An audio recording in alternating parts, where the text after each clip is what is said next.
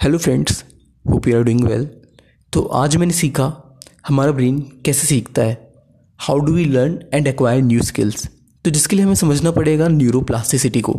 तो न्यूरोप्लास्टिसिटी दो वर्ड से मिलकर बना है न्यूरो और प्लास्टिसिटी न्यूरो का मतलब होता है न्यूरोन्स और प्लास्टिसिटी का मतलब होता है मोल्डेबिलिटी और एबिलिटी टू चेंज तो हमारे न्यूरोन्स की चेंज होने की एबिलिटी न्यूरोप्लास्टिसिटी कहलाती है।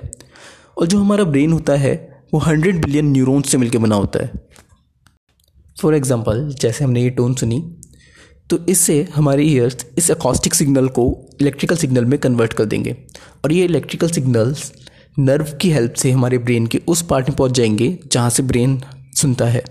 और फिर, जिसकी वजह से हमारे न्यूरॉन्स इलेक्ट्रिकली चार्ज हो जाएँगे।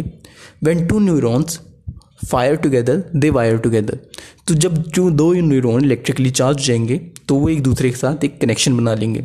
तो जिसको हम बोलते हैं न्यूरोप्लास्टिक सेप्टिक कनेक्शन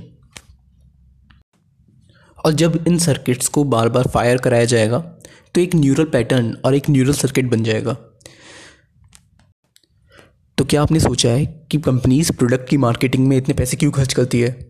क्यों टीवी पे हमको एड्स दिखाए जाते हैं और क्यों हमें न्यूज़पेपर में ऐड दिए जाते हैं? रोड की साइड में होल्डिंग्स क्यों लगाए जाते हैं? तो इन सब के लिए रीज़न है न्यूरल पैटर्न्स बनाने के लिए।